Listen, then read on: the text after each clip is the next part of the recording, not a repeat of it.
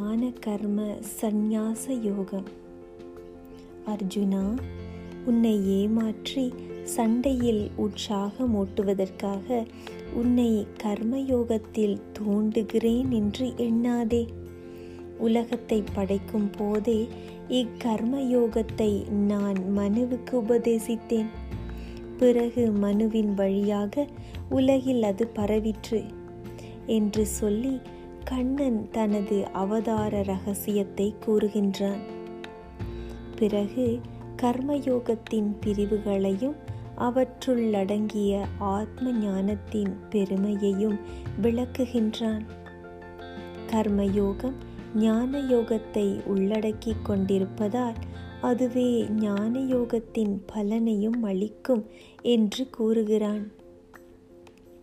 ஸ்ரீ பகவான் சொல்லுகிறான் இந்த அழிவற்ற யோகத்தை நான் முன்னர் விவஸ்வானுக்கு சொன்னேன். விவஸ்வான் மனுவுக்கு சொன்னான். மனு இக்ஷவாகு ராஜனுக்கு கோரினான்.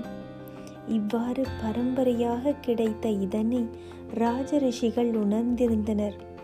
பார்த்தா அந்த யோகம் கால மிகுதியால் இவ்வுலகத்தில் இழக்கப்பட்டது. அந்த பழைய யோகத்தையே இன்று நான் உனக்கு சொன்னேன். நீ என் பக்தனும் தோழனும் என்பது கருதி. இது மிகவும் உயர்ந்த ரகசியம்.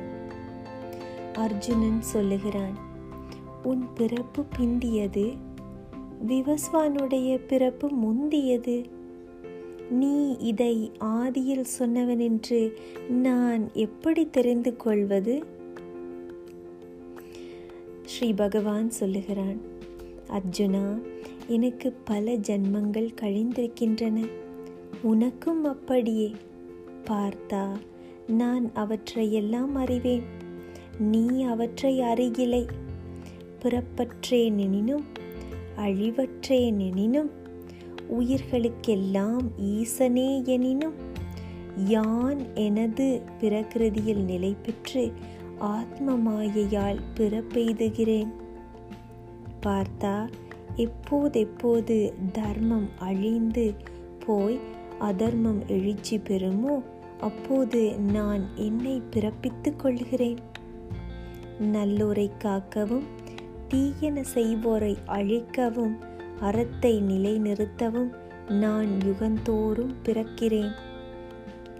எனது தெய்வத்தன்மை கொண்ட பிறப்பும் செய்கையும் இங்கனமென்பதை உள்ளபடியே உணர்வோன் உடலை துறந்த பின்னர் மறுபிறப்பு எய்துவதில்லை. அர்ஜுனா அவன் என்னை எய்துகிறான்? விருப்பத்தையும் அச்சத்தையும் சினத்தையும் துறந்தோராய் என் மயமாய் என்னை அடைக்கலம் புகுந்து ஞானத்தவத்தால் தூய்மை பெற்று என் இயல்பு எய்தினோர் பலர்.